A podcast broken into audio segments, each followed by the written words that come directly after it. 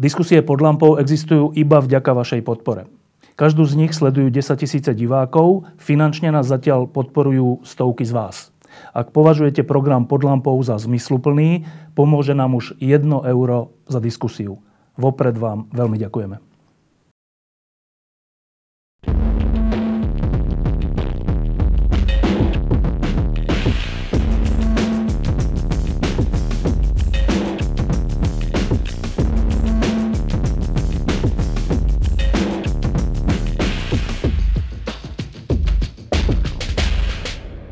Ľudstvo, najmä to, tá demokratická časť, si e, občas robí starosti o to, ako zvládnuť niektoré závislosti.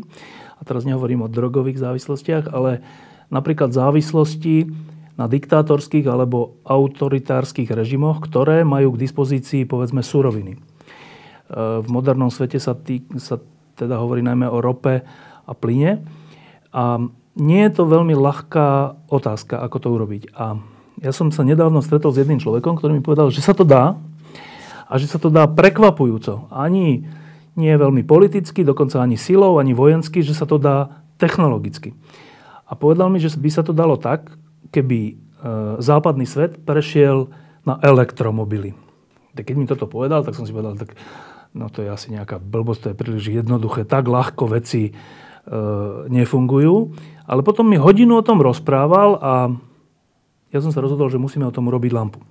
Tak, teraz tu mám dvoch ľudí, ktorí sa tejto veci venujú a ktorých sa budem presne na to pýtať, či to nie je nejaká chiméra alebo utopia a čo všetko tomu bráni, respektíve naopak nebráni.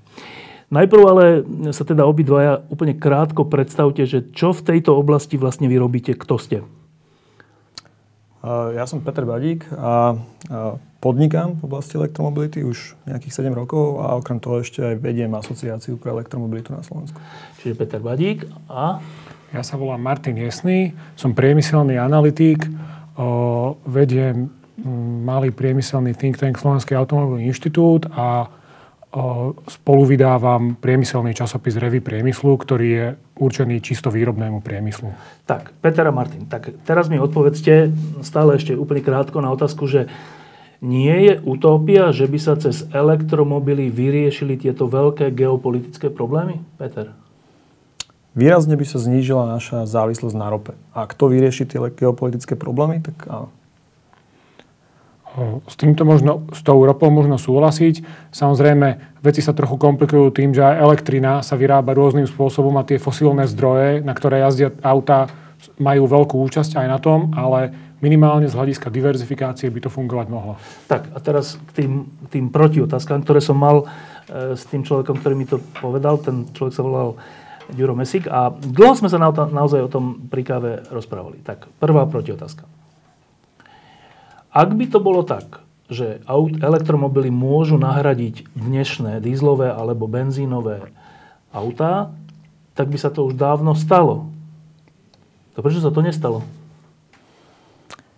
Prvom rade je to technológia. Tá technológia musí niekam dospieť a, a je tam asi niekoľko faktorov. A, pravda je, že my dneska sme už v stave, kedy tá technológia nie je tá bariéra. Čiže my sme sa postupne dostali do stavu, kedy už sa tá, na to, že nemáme elektrické auta, alebo že máme baterky do tých elektrických aut, alebo že sú nedostatočné, alebo že sú drahé, že tam už sa na to vyhovárať nedá.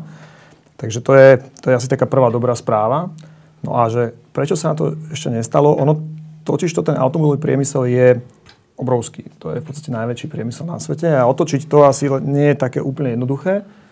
A chce to aj veľa úsilia a chce to veľa chcenia. A možno, že ide o to, aby to chcenie bolo správne násmerované. No a teraz, že e, aby som to preložil do reči nás, e, ľudí, ktorí nie sme úplne v tom, že ak by bol, bola výroba elektromobilov pre automobilky rovnako výhodná, ako je výroba benzínových a dízlových automobilov, predpokladám, že by na to hneď nabehli. Ona je, môže byť rovnako výhodná, to, to by som problém nevidel, ale každopádne to prináša určitú zmenu a tá zmena bude dosť štruktúrálna. A úplne prirodzene sa tie automobilky snažia na tú zmenu pripraviť a možno ju trocha oddialiť. Čiže povedal by som tak, tí veľkí hráči uh, vedia, že tam raz pôjdu. Ale nie sú možno práve tí, ktorí by to chceli akcelerovať, ktorí to chceli veľmi dostať dopredu. No a potom sú takí tí, v angličtine sa to hovorí, že disruptors, tí, ktorí to tak ako keby narušiteľia, ktorí to dostanú na takú hranu, kedy už aj tí veľkí hráči si budú, musia povedať, že áno, ideme do toho, lebo už tí mali nás predbehnú. A my sa na tú hranu asi teraz dostávame. Tak, Martin, e, ty si expert na automobilový priemysel. Bráni sa automobilový priemysel ako celok, veľké automobilky, tomu, aby sa prešlo na elektromobily a ak sa bráni, prečo to robí?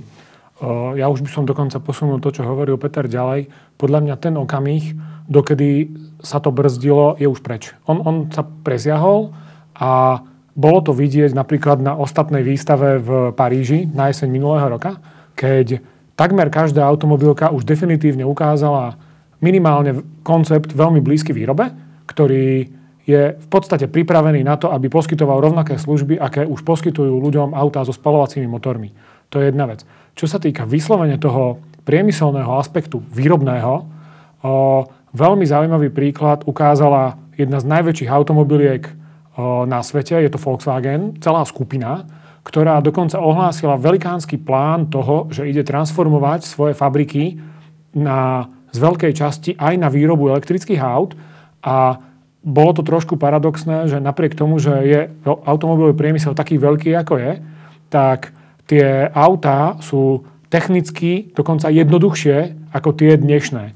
A výsledkom bude, že aj keď pri takej veľkej skupine, ktorá vyrába okolo 10 miliónov aut ročne, ak relevantnú časť, povedzme desatinu, čo ani nie je veľa, zmenia na elektrickú ke autá, je to milión aut. Čiže aj tých fabrík už treba pre, prestávať pomerne veľa, ale zaujímavé je, že tá výrobná náročnosť bude výrazne nižšia. To znamená, že ak to urobia a popri tom samozrejme aj zefektívne výrobu, budú musieť napríklad prepustiť nie úplne málo ľudí, ale oni už podľa mňa tým bodom prešli, pretože každá z týchto veľkých automobiliek už ohlásila minimálne jeden model, ktorý by sa mohol veľmi jednoducho zaradiť do premávky, nebyť nejakým luxusom, nebyť ničím extra, skôr byť takým, ktorý už môže normálne fungovať v rámci. No, ale to, čo si teraz povedal, že dokonca výroba elektromobilov je jednoduchšia technologicky, mm-hmm. tak z toho by malo vyplývať, že elektromobil by mal byť lacnejší, ale asi hlavná bariéra pre bežného človeka, ktorý rozmýšľa, že aké auto si kúpi. Tých bariér je viac, však ja ich pomenujem, ale tá, tá hlavná je, že ale však elektromobil je dnes o polovicu drahší než benzínový alebo dízlový, aspoň mám taký pocit. Tak prečo by som si mal kúpiť drahšie auto, keď nemusím? Má to dva aspekty. Jeden, čo sa týka ceny auta ako produktu, a myslím, že ten skôr komentuje Peter, lebo on to vie povedať aj z hľadiska akoby cenotvorby čisto z hľadiska toho priemyslu, ktor, pre ktorý je to auto jeho produktom, o, treba uvažovať že, o tom, že tá cena auta sa neskladá iba z nákladov na jeho výrobu, to znamená karoséria, nápravy, motor a všetky dôležité súčiastky, ale o, dostať na cestu auto znamená niekoľkoročný vývoj, ktorý stojí naozaj veľké peniaze. Pri automobilnom priemysle sa berie do úvahy, že vývoj nového o, modelu takej, že bežnej automobilky stojí možno aj miliardu eur. To je naozaj veľa peňazí. Nehovoriac o tom, že automobilky investujú veľa peňazí aj do vývoja všetkých typov pohodných jednotiek, ktoré majú. To sú naozaj veľmi veľké sumy peňazí, ktoré sa im vrátia až vtedy, keď predajú s tou technológiou, s tým motorom alebo z toho modelu dosť veľké množstvo aut. Ja neviem, za tých 7 rokov zhruba, čo je životný cyklus nejakého modelu, ich potrebujú predať naozaj že stovky tisíc, aby sa im to vrátilo toto je v podstate aj pointa toho, prečo sa možno tak dlho bránili o, tomu odchodu od spaľovacích motorov, pretože oni do toho nainvestovali veľa peňazí. Do vývoja tých modelov. Do vývoja modelov a, a motorov, Dobre. či už benzínových alebo naftových. Bolo to veľa peňazí, ktoré potrebovali, aby sa im vrátili.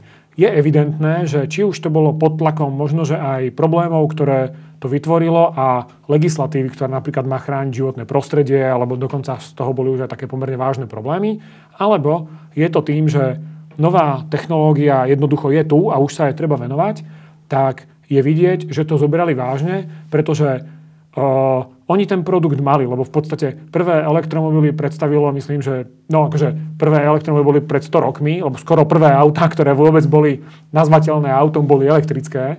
Ale aj prvé auto, ktoré mohlo ísť spokojne na cesty, vzniklo v Amerike a je to takmer pol storočia dozadu. Čiže v podstate, a ten elektrický motor sa nejak dramaticky nezmenil. To auto bolo podobné, ako sú dnešné elektromobily. Čo sa veľmi, veľmi mení, je spôsob, akým ho zásobujeme tou energiou, čiže elektrinou, ktorá ho poháňa. A tam bol z hľadiska užívateľského obrovský problém ten, že kým elektrické auto treba nabiť, čo sa dá vysvetliť aj mhm. komplexnejšie, pri, pri o, aute na spale, so spalovacím motorom je tam, že ja neviem, plná nádrž be, s benzínovým autom dáva dojazd 600 až 800 km, plná nádrž pri o, dízli aj 1000 alebo aj viac ktoré, keď človek prejde túto vzdialenosť, zastane na pumpe, natankuje plnú a môže ísť ďalej zase tisíc kilometrov. Toto bola veľká taká behaviorálna alebo taká, taká užívateľská bariéra o, práve voči elektromobilom. Toto sa ale veľmi mení a tá technológia výrazne pokročila. Dobre, a teraz, e, Peter, k tomu, k tomu, k tej cenotvorbe, respektíve k tej mojej základnej otázke, že e, z toho, čo Martin hovoril, tak som z toho pochopil toto, že elektromobil by mohol byť rovnako drahý ako benzínový, dokonca lacnejší, ak by sa vyrábal vo veľkých množstvách. Áno. To je ten hlavný problém? To je ten hlavný problém. Hlavný problém je, že uh, hlavne veľké automobilky uh, iba pomaly, možno sa dneska už skutočne deje, ten tipping point práve nastáva, uh, ale veľmi dlho otálali s tým, aby nastavili tú výrobu na veľký počet kusov. Najvyrábanejšie elektrické auto na svete je Nissan Leaf, ktorý sa vyrobil doteraz za posledných, myslím, že 5 rokov v objeme 200 tisíc kusov. To nie je už málo, ale je to, a všetky ostatné sú ďaleko pod tým. Ale to je z hľadiska počtu kusov v nejakej danej platforme strašne malý objem. Na tú návratnosť. Na tú návratnosť. A ono, ja by som sa vrátil k tej konštrukčnej jednoduchosti. Ja ti ukážem pár obrázkov. Tak toto je tzv. plug-in hybrid. To znamená, má to aj spalovací motor niekde vzadu, má to aj elektromotor, je to veľmi komplexné dielo. Čiže hybrid. To je hybrid, áno. Toto ešte neukazujem, taký ten klasický. Potom toto je taký ten uh, elektrické auto, ktoré sa tí, uh, tie automobilky snažia vtesnať do tela uh, klasického, presne tak, stále sú obmedzené uh, umiestnení batérií a kde to dajú a ako to dajú. Čiže stále to ešte nie je taká elegancia, ale to, čo vlastne prináša skutočne tú revolúciu, sú nové platformy, ktoré v zásade takmer unisono vyzerajú takto. To znamená, že tá baterka niekde v podlahe, to znamená nízke ťažisko a, a veľmi jednoduchá konštrukcia. Toto je v zásade skladačka. Tá auto sa ešte viac podobá na skladačku ako doteraz. Ono, auta už aj dnes sú skladačkou, pretože väčšina tých vecí sa skutočne nevyrába automobilkami. To málo ľudí vie, že to auto sa v tej automobilke v skutočnosti viac menej iba montuje. A možno, že to, tá posledná, posledné dve veci, ktoré si tie automobilky nechávajú, sú motor a dizajn. A keď sa na toto pozriem, tak toto celé je batéria? Áno ktorá súčasne plní funkciu podvozku?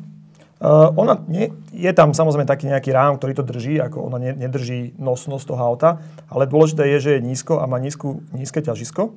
A tým pádom uh, to auto má veľmi dobré jaznosti, vlastné jaznosti, jazdné vlastnosti. A čo ešte na tej, na tej konštrukčnej jednoduchosti veľmi zaujímavé je bezpečnosť. Pretože to, že to auto má malé, malý motor, toto je vlastne motor, tak ono nemá pred sebou taký ten veľký kus kovu ktorý keď narazí, tak mi odtrhne nohy. Presne tak. Takže vieme, že sa veľmi veľa automobiliek ako keby prezentuje bezpečnosťou, ale v skutočnosti to, čo môžu úplne najbezpečnejšie vyrobiť, je vyrobiť elektrické auto. Dobre, a teraz ešte k tomu, ešte k tomu že keď už sme takto ďaleko, technológia v zásade je, baterka je dostatočne veľká, v zásade to je. Tak znova tá istá otázka, pokračujeme v tom, že a prečo sú teda stále drahšie? Ty povieš preto, lebo sa ich málo vyrába? A otázka a prečo sa ich teda málo vyrába? Ešte niečo k tomu dám, okrem tej, no? okrem tej malej výroby, a to je cena batérií. Samozrejme. Cena batérií. Tým, čo sa odlišuje to auto od bežného auta, sú ceny batérií. A toto je taký graf, ktorý vydala nedávno Svetová energetická agentúra, veľmi rešpektovaná inštitúcia, 70 rokov stará. A to, je, to sú vlastne ceny batérií na kWh. A vidíte, ako to klesá? To oranžové. To oranžové. A tieto, táto krivka. krivka. Tá je zase uh, tzv. energetická uh, hustota, to znamená... dojazd.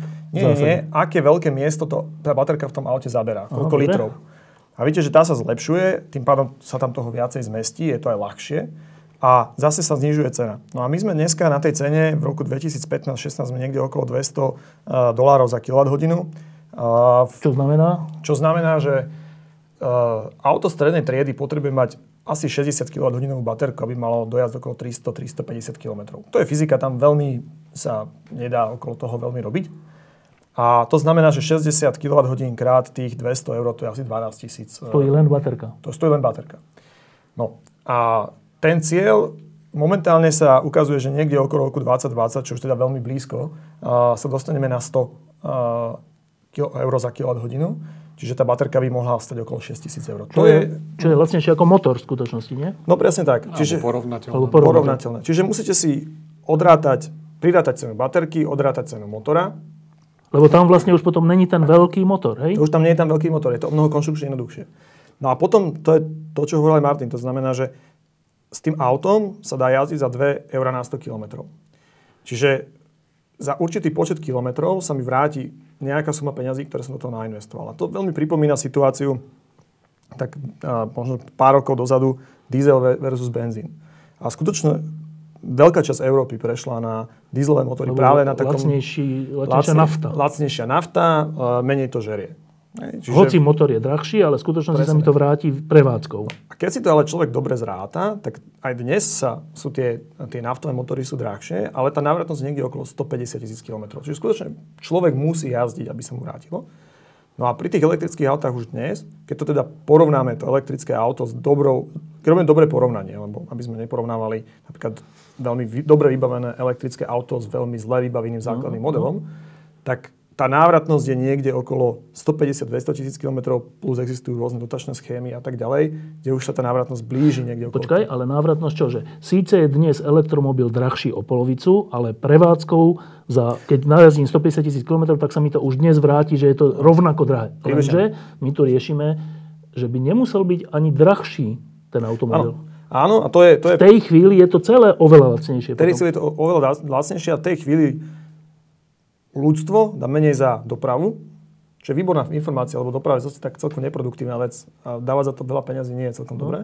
Takže viacej peňazí zostane na, alebo viacej hodnoty zostane na niečo iné. Dobre, a teraz ty hovoríš, že prečo, respektíve kedy automobilky prejdú na to, že tu začnú masovo vyrábať, čím znížia cenu toho auta, aj prevádzky a tým pádom si to všetci začneme kupovať? A, to je presne ten moment, či nastal už ten bod zlomu, kedy tie automobilky sa museli prispôsobiť. A teraz ono sa hovorí, že v tom roku 16 nastala taká perfektná búrka. Prísnejšia regulácia ohľadom CO2 emisí a podobne, Parísky dohovor. A potom technologický vývoj, to sú takí tí... Bateriek najmä? Asi? Ani, ani nie, ale skôr takí tí noví hráči, ktorí prichádzajú. Tí, tí, Tesla? Neviem, Tesla napríklad. Takí tí narušiteľia, disruptors. No a potom tretia bola, bol, bol ten Dieselgate. A ten Dieselgate bol skutočne taký veľmi, veľmi silný. Pod Dieselgate myslíme? Po Dieselgate myslíme aféru zo septembra roku 2015, kedy sa zistilo, že Volkswagen zavádza v, v tom, ako udáva emisie a zase aj spotrebu. A tieto tri veci, keď sa dali dokopy, tak v čom to pomohlo? Spôsobilo to také, taký by som povedal, to taký ten posledný klinec do, do rakvy, takého bodu zlomu, kedy si aj tie veľké automobilky uvedomili, že už v istom momente už musia prestať od tie veci dávať od, od seba ďalej, prestať ich odtláčať a musia sa stať lídrami tej zmeny. A to je práve to, čo vidíme dnes, že už sa tie veľké automobilky stávajú lídrami tej zmeny na elektromobilitu. No a teraz, e, Martin, e, taký človek mierne e, podliehajúci konšpiračným teóriám, to je na jednej strane, a na druhej strane človek, ktorý zase vidí aj nejakú realitu, by si mohol povedať, že no, lenže ak by aj elektromobily boli lacnejšie a ich prevádzka bola lacnejšia, že všetci by sme na tom ušetrili, tak hádam by sme si všetci začali kupovať potom elektromobily. No ale to sa nestane ešte nejaký čas, lebo existujú všelijaké lobby, napríklad naftová lobby, ťažiarenská lobby, všelijaká priemyselná lobby, tí, ktorí vyvíjali tie modely, tie benzínové a naftové, ktorí potom prídu o veľké peniaze. Takže vlastne, hoci technologicky, aj, aj racionálne by to bola lepšia voľba, ešte dlho sa to nestane, lebo táto lobby vyhrá. Je to tak? Podľa mňa nie celkom. Dokonca je to až možno trochu konšpiračne položená otázka, no, ako no. si to formuloval. Ona totiž sa dá, to, to, čo sa schováva za to slovo lobby, je opäť len otázka amortizácie, čiže návratnosti určitých veľkých investícií, a to nie, je, to nie sú iba investície do tých samotných aut, ale netreba zabúdať, že aby mohli, aj keď by sa už dostalo do výroby všetky tie elektromobily, ktoré sme spomínali, netreba zabúdať, že treba ich niekde nabíjať a treba ich držať v chode. Tomu sa hneď dostaneme. Presne tak, len netreba zabúdať na to, že, že možno, že porovnateľne drahá alebo porovnateľne vysoká investícia, než aká je potrebná do samotných technológií okolo elektromobilov, je potrebná do infraštruktúry, pretože kým klasických čerpačiek na, na benzín alebo naftu máme Všade? plné cesty, presne tak, tak kým bude dostatok uh, nabíjačiek, staníc? nabíjacích staníc na elektromobily, a na akokoľvek rýchlo pribúdajú, tiež to chvíľu potrvá a hlavne to bude niečo stáť. Takže toto je vec, ktorá v zásade dokonca si myslím, že ani nemusí byť otázkou nejakej lobby alebo nejakých o, špeciálnych investorov vyslovene zameraných na, na, na investície presne tak len do, do ropných produktov, lebo v zásade absolútnu logiku by to dávalo v okamihu, keď to budú tie isté firmy, ktoré rovnako začnú investovať. No, ale počkaj. Ale e, ťažiarenské firmy, naftové firmy, naftoví magnáti, dokonca štáty veľké, ktoré to majú v rukách, e, boli v minulosti schopné spôsobiť až celosvetovú ekonomickú krízu, keď sa nahnevali. E, a títo všetci v prípade, že sa masovo rozšíri elektromobilita, prídu o veľké zisky, lebo však tým pádom bude menej treba ropy. Predpokladám, že budú pôsobiť proti tomu? Má to dva, takto to bolo, mohlo byť veľmi dlho aj vnímané. Má to dva veľmi limitujúce faktory. Prvý je ten, že na rozdiel od tej doby minulej, povedzme, momentálne už ropa patrí medzi tie typy súrovín, ktorým akoby vidíme nakoniec. To znamená, že jej vzácnosť bude rásť tým, že ani jej nebude neobmedzené množstvo, čo jej nikdy nebolo, len bolo jej tak veľa, že sa to nevnímalo ako niečo, čo je obmedzené. A tým pádom hlavne sa bude meniť akoby to, na čo sa bude hodiť ju používať, čo nemusí byť nevyhnutne už len na to, aby sme ju pálili, pretože ona je stále veľmi výhodná ako, ako chemikália alebo ako základ na výrobu napríklad plastov alebo všelijakých dôležitých vecí. Šiat aj, no. Napríklad kade čoho v podstate, ako z ropy sa dá, naozaj, je to uhlovodík, čiže dá sa z nej vyrobiť takmer všetko. O, toto je jeden aspekt. Ten druhý aspekt je aj ten, že o, ani samotné autá so spalovacími motormi ne, o, už ani t- stále ešte nepredstavujú a dlho nebudú predstavovať nejakú archaickú technológiu, ktorá by zrazu zostarla a bola na nič.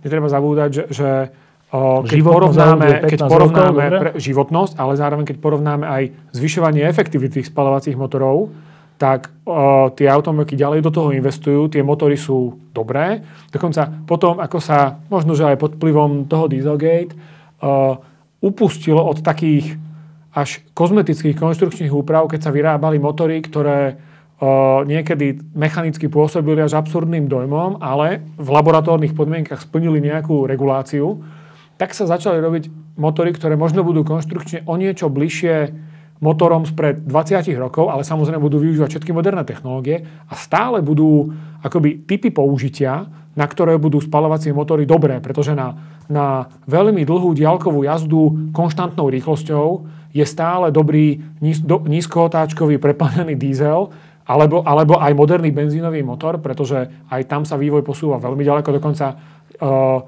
je tes, možno, že tesne pred uvedením na trh sú autá s benzínovým vznetovým motorom, čiže akoby naftový motor na benzín, ktorý bude na toto veľmi vhodný. Čo sa veľmi, veľmi zmení, bude vnímanie auta ako spôsobu dopravy, ktorý sa bude veľmi diferencovať. Tak ako boli ľudia zvyknutí dl- veľmi, veľmi dlho mať jedno univerzálne auto, všetko? ktorým na všetko, presne tak, ktorým sa vozili po meste, vozili deti do školy, chodili na výlety a stiahovali chladničky, keď si kúpili novú tak sa zamyslia, že ako často ktorú z týchto činností robia a zistia, že, že kým deti do školy vozia 220 dní v roku, tak chladničku kupujú raz za 5 rokov a na výlet idú možno raz 10 krát za rok, alebo aj keby raz za rok. No. A na toto tu naozaj nie je potrebné dimenzovať to univerzálne auto na veľkosť tej najnáročnejšej činnosti, ale na tej, ktorú robia často, čiže povedzme vozenie Dobre. za po meste. Čiže to, čo si povedal, e, keď to preložím, tak e, jedna z tých, jeden z aspektov toho je, že vlastne tu bude súťaž medzi, medzi e, veľmi úspornými benzínovými alebo naftovými motormi, ktoré pre, na dlhé cesty možno budú mať že 2 litre na 100 km spotrebu a, alebo neviem koľko, a elektromobilmi. Dobre, a teraz. To je ten, ten, ten ďalší problém, že um, ak by som si teda kúpil elektromobil, lebo už by bol rovnako drahý ako benzíňak a, a ešte dokonca by som ušetril, lebo, lebo prevádzka by bola oveľa lacnejšia, lebo elektrina lacnejšia ako benzín. Dobre, tak by som si ešte kladol zo pár otázok stále, že poprvé, ako je to bezpečné? Nemôže tá obrovská batéria čo, vybuchnúť, alebo neviem. Po druhé, e, ako, čo sa s tými batériami stane po dobe životnosti? Však to je veľká vec, to sú olovené, alebo jaké, neviem aké. Čo sa s nimi stane? Po tretie, a to hlavne, e, ako rýchlo si viem to auto nabiť, keď niekam idem. Lebo ja mám stále ten asi prežitok v hlave, že elektromobil fajn, ale keď prídem na pumpu, musím tam hodinu čakať, kým sa nabije a čo ja budem hodinu na pumpe robiť a to mi strašne spomaluje všetko. Tak, začneme od tejto otázky. Nabíjanie. Prvom rade treba povedať, že tá, ele- tá energia do toho auta sa dostáva iným spôsobom ako pri bežnom tankovaní, pretože pri bežnom tankovaní 100% energie musím načerpať na nejakej pumpe. Proste musím prísť, nemám doma benzín. A pri elektrických autách je to práve naopak. 80% priemere tej elektrickej energie, ktoré sa do toho dostane, do toho auta, je z obyčajnej normálnej domácej zástrčky. Ja som Martin, podáš Z domácej zástrčky? Áno, z domácej zástrčky. Ja som donesol ukázať kábel. Akože to je garáži, z, môj, z môjho elektrického auta. Toto dávam do elektrického auta. To je reálny tvoj kábel? Áno, to je reálny môj kábel. A toto, prenosný kábel, keď potrebujem. A toto je, toto dávam do normálnej zástrčky. No počkaj, to znamená čo? Že, dobre, tak počkaj. Čakám. Doma. No doma, však nie každý má ale garáž. Parkujeme ano. na parkoviskách, tam nevidím veľké zástrčky nejaké. To je samozrejme otázka tej infraštruktúry, verejnej infraštruktúry. Ono ešte v tej garáži, ešte aby som to možno dokončil, tam to je ešte jednoduchšie, pretože tam nepotrebujem mať to nosiť so sebou, ale tak ako keď máte notebook, že keď chodím doma, tak tam mám vlastný kábel, aby som to nemusel nosiť no, so sebou. Takže v tej garáži vám z tej steny strčí iba toto. Rovno toto. Rovno toto. Hej, no, to je... A to sa dá napojiť do normálneho, do normálnych 220 áno, alebo 360. Áno, toto je normálna 220, 220, 220 zástrka. Toto si Čiže keď máme garáž, vieme to nabíjať doma večer, v noci, keď nejazdíme takto. Áno. A to je to dlhé nabíjanie. To je presne nabíjanie... Ďakujem. Počkaj, teraz vysvetli, čo je dlhé nabíjanie. A, tam, jednu vec, ktorú treba možno pri tom nabíjaní pochopiť ako základnú, je, že každá baterka sa dá nabíjať iba jednosmerným prúdom. To znamená, aj či je to baterka do telefónu alebo do ovládača na televízor, aj, v aute sa dá nabíjať iba jednosmerným prúdom. My ale máme v sieti všade striedavý prúd. Takže niekde musí byť zariadenie, ktoré vám ten striedavý vymení na jednosmerný. Čo no? není také zložité? To nie je zložité, to, je, to tie zariadenia existujú stovky, 100 rokov. No.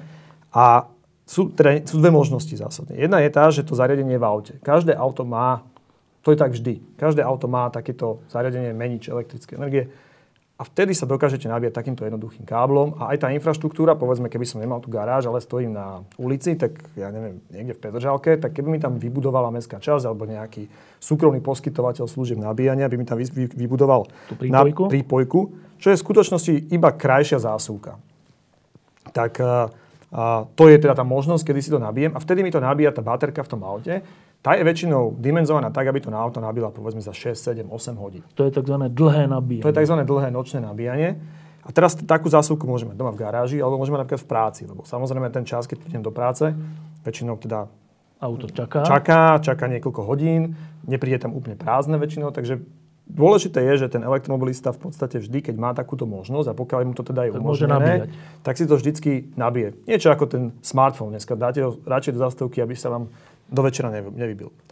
No a potom prichádza moment, kedy a, potrebujem to auto použiť z času na čas aj na dlhšie jazdy. Čiže potrebujeme rýchle nabíjanie. Potrebujem rýchlejšie sa nabiť. No a tu je zase ten, tá, potrebujem väčší výkon toho meniča. Ten menič je ťažký, ten v aute je neefektívne mať taký veľký menič a preto existujú také stanice rýchleho nabíjania. To sú vlastne tie pumpy nové, hej? To sú pumpy, predstavte si to veľkosť asi ako chladnička, z ktorej trčia káble, niečo podobné, troška hrubšie a tie si proste strčíte do toho auta, no a tam sa nabije to auto podľa toho, akú veľkú má baterku. nie za 6 hodín, ale... Ale povedzme, že za malé auto za 20 minút, väčšie za 30. No.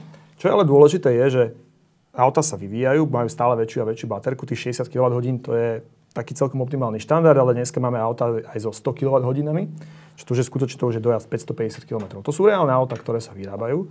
A dôležité tu je, veľmi vhodné je to, že čím mám tú baterku väčšiu, tým rýchlejšie ju môžem nabíjať. Lebo ak by som malú baterku nabíjal rýchlo, tak ju môžem poškodiť. Ale keď mám baterku veľkú, tak môžem skutočne aj veľkým. Dobre, čiže keď technologický vývoj pôjde k tomu, a on tak ide, že budú väčšie baterky mm-hmm. s väčšou kapacitou, čiže vlastne s väčším dojazdom, mm-hmm. tak sa budú paradoxne rýchlejšie nabíjať. Bude, už sa to aj začalo, už existuje prvá ultra chargingová diálnica v Nemecku, a kde sa budujú tzv. ultra fast charger, čiže máme slow charging, pomalé nabíjanie, rýchle nabíjanie a super rýchle nabíjanie, ak by som to preložil. A tam sú tie výkony až do 350 kW, to znamená, že aj tú veľkú baterku dokáže nabiť niekde okolo 10-15 minút. Dobre, a teraz to je zase taká pohod- otázka z pohodlnosti.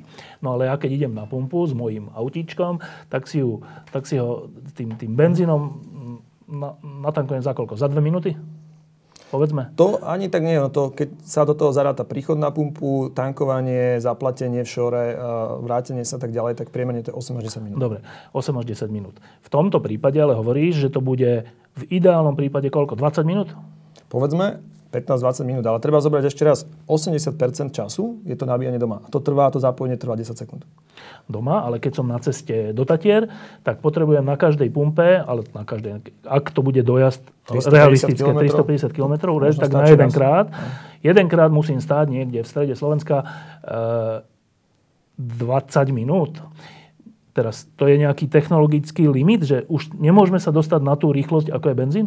Uh, mohli by sme sa, mohli by sme sa, ale potom by sa tie baterky asi dosť zničili. Bol by to, rýchlejšie by boli potrebované. Tak, takto. Samozrejme, uh, ja som povedal, že technologický vývoj už nie je obmedzením, ale on ten technologický vývoj stále napreduje. A čím viac prostriedkov a peňazí sa bude v tom odvetví uh, investovať a točiť, tak samozrejme aj tie, tie nové baterky budú. Takže ja to nechcem vylúčovať, že by sa to nedalo. V dnešnej situácii, najbližších 5 rokov, s tými baterkami a s tými technológiami, ktoré sa používajú alebo sa budú používať, to, to veľmi rýchle nabíjanie na nejakých za 5 až 10 minút nie je, e, nie je, nevidím, ale opäť ešte raz, že, že bežný užívateľ, alebo teda nie bežný užívateľ, podľa profilu, ako jazdíš, sa ti môže stať, že takýchto 20 minút možno budeš musieť stráviť alebo 2 alebo 3 krát za rok. Podľa, keď pôjdeš skutočne na dlhú jazdu.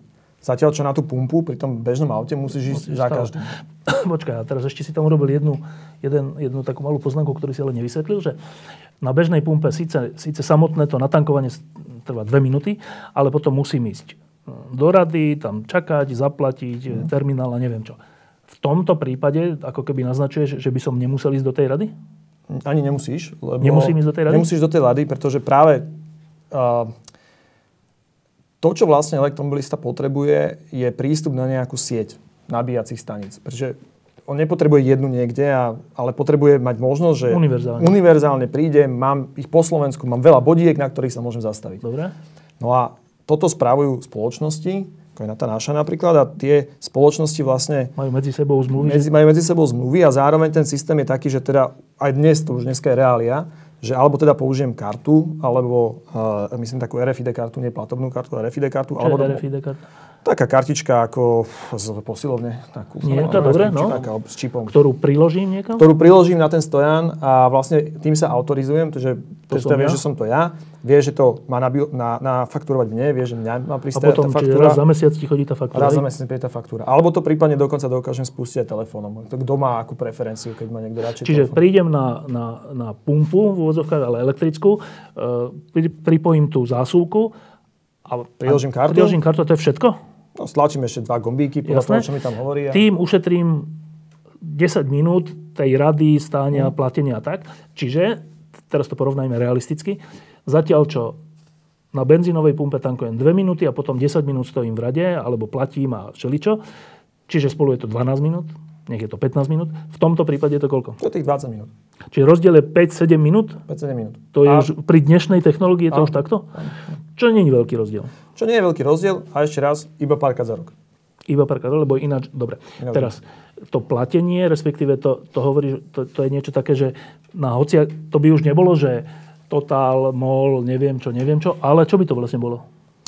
Tak mohlo by to aj Total MOL, že oni vlastne tie uh, spoločnosti, o ktorých sme sa tu bavili, a to je tak trocha odpoveď na tú predchádzajúcu otázku, oni sa tým smerom pozerajú. Napríklad Shell, mal, tak, Shell produkuje každý rok taký a, takú predpoveď na najbližších 50 rokov a on povedal, že v roku 2050 sa vyrobí posledné spalovacie auto. Takže a Shell teda je celkom... Vie, o čom hovorí. No? Vie, o čom hovorí.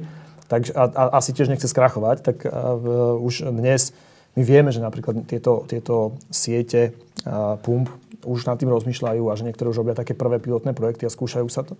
Oni, oni sú aj prirodzene dobre, dobre situované. Oni za tých 100 rokov, e, čo sú tu na máme, správnych to, miestach. Sú na správnych miestach, presne tak. A takisto, ja neviem, na diálnici, tak nebude tá pumpa niekde inde zásadne. Furt bude na tom zelenší. Čiže iným slovom, že tak, jak sú teraz pumpy, tak vy si myslíte, že, že na tých istých miestach bude aj tá elektronabíjacia stanica, aj? Áno, ale nie len, pretože už dneska napríklad v Kalifornii je verejne nabíjacích miest viac ako pump, pričom je tam stále iba asi 2% aut je elektrických. To znamená, že tá nabíjacia infraštruktúra bude o mnoho hustejšia. To znamená kde? Že pumpy a? Pumpy, a obchodné domy, parkoviska, všeličo. všeličo. Všeličo. Dokonca to skutočne môže byť, tým, že to pumpu musíš postaviť tak, aby to si ochránil spodné vody a je to komplikované výbušný systém, všetky tieto veci okolo, toto je skutočne bez problémov. Uh, teraz ešte tá cena, že uh, cena za to v úvodzovkách nabitie, teda natankovanie do plnej, teda na tých 300 mm. až 500 mm. km, je aká?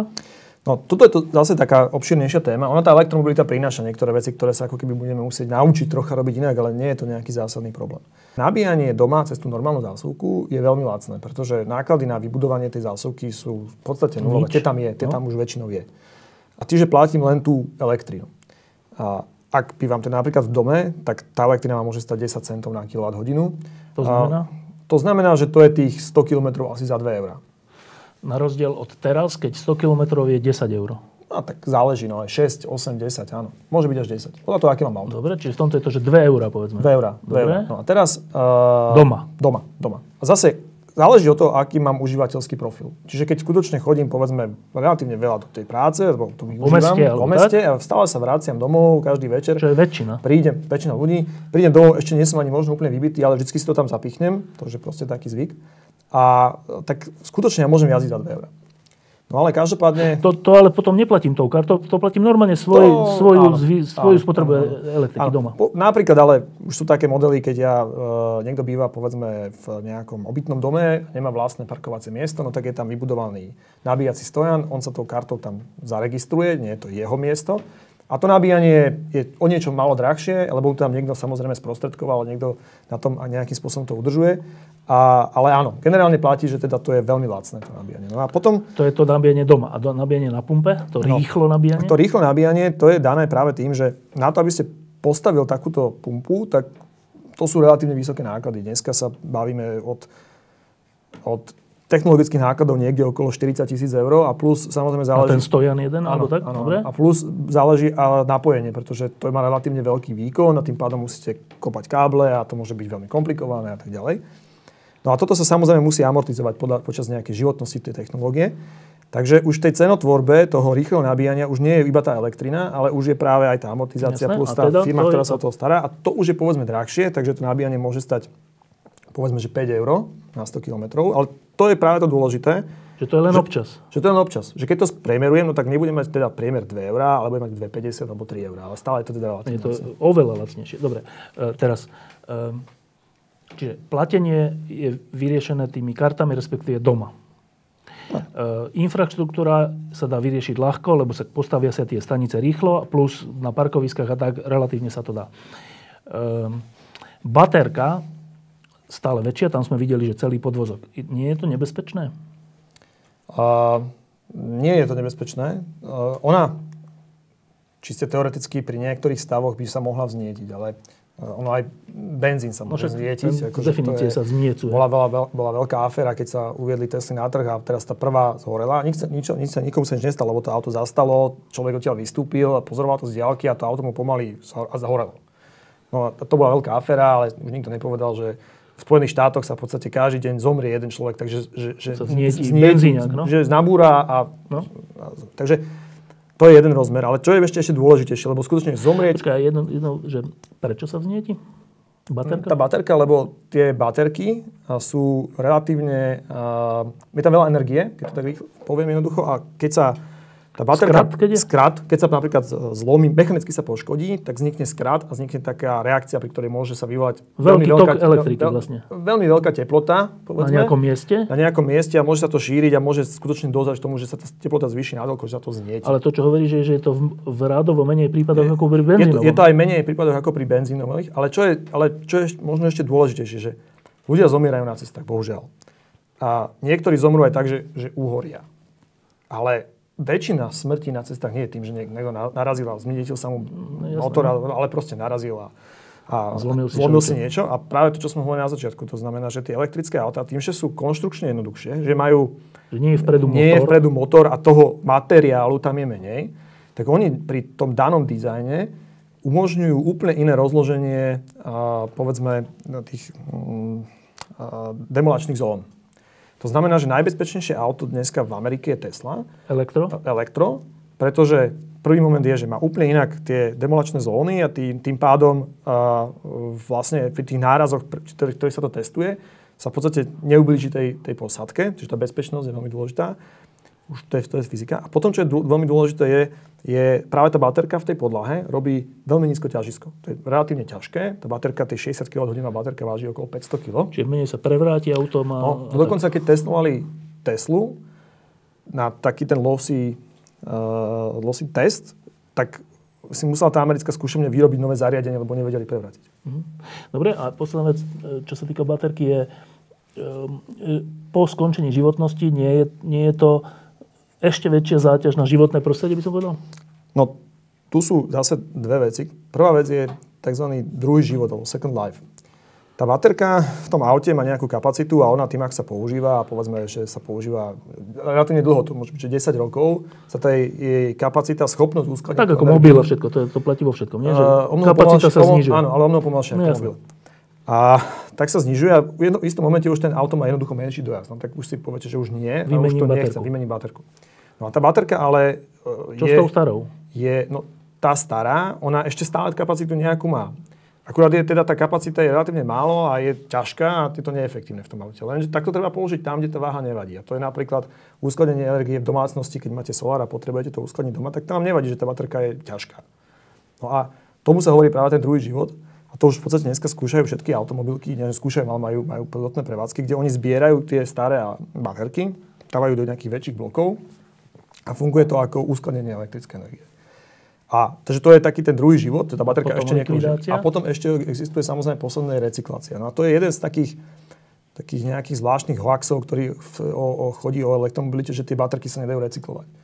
A, a to je pritom, je to hlúposť, lebo, lebo inak sa oni dajú aj dnešnou technológiou a druhá vec je, že uh, a to platí o recyklácii akéhokoľvek tovaru alebo výrobku, pokiaľ dosiahne množstvo toho výrobku dostatočné množstvo, tak jednoducho sa tie technológie sú, začnú byť efektívne natoľko, aby sa urobila obrovská fabrika a dokázalo sa to zrecyklovať aj veľmi efektívne. No a to je presne to, čo sa deje. Dneska ešte nemáme z aut toľko veľa starých batérií, lebo však sú relatívne nové tie elekt- elektrické autá. Ale keď ako keby budú dosť. prichádzať a ešte si prežijú aj ten druhý život, tak potom bez problémov tá baterka sa Iba jedno je to, to nie sú olovené. A to sú, z čoho sú tie baterky? Je to veľmi rôznorodé, ale v zásade vždycky to nejaký litium, litium polymer, rôzne zmesy lítia. Je to, je to veľmi rozdi- rozdielne, ale väčšinou je teda väčšinou to litium. Dobre. A teraz z toho, čo sme hovorili. Zatiaľ mi z toho vychádza, že pri technologickom vývoji, ktorý často nie je lineárny alebo taký bežný, ale dokonca exponenciálny, tak vlastne to, čo teraz hovoríme, možno za 5 rokov to bude ešte oveľa jednoduchšie a ešte oveľa lacnejšie. E, Ty, Martin, si myslíš, že e, tým pádom to, o čom tu teraz hovoríme, teda, že všetci budeme jazdiť na elektromobiloch a iba takí akože nostalgici budú jazdiť na, na benzínový motor, že to bude, že sa toho my traja dožijeme?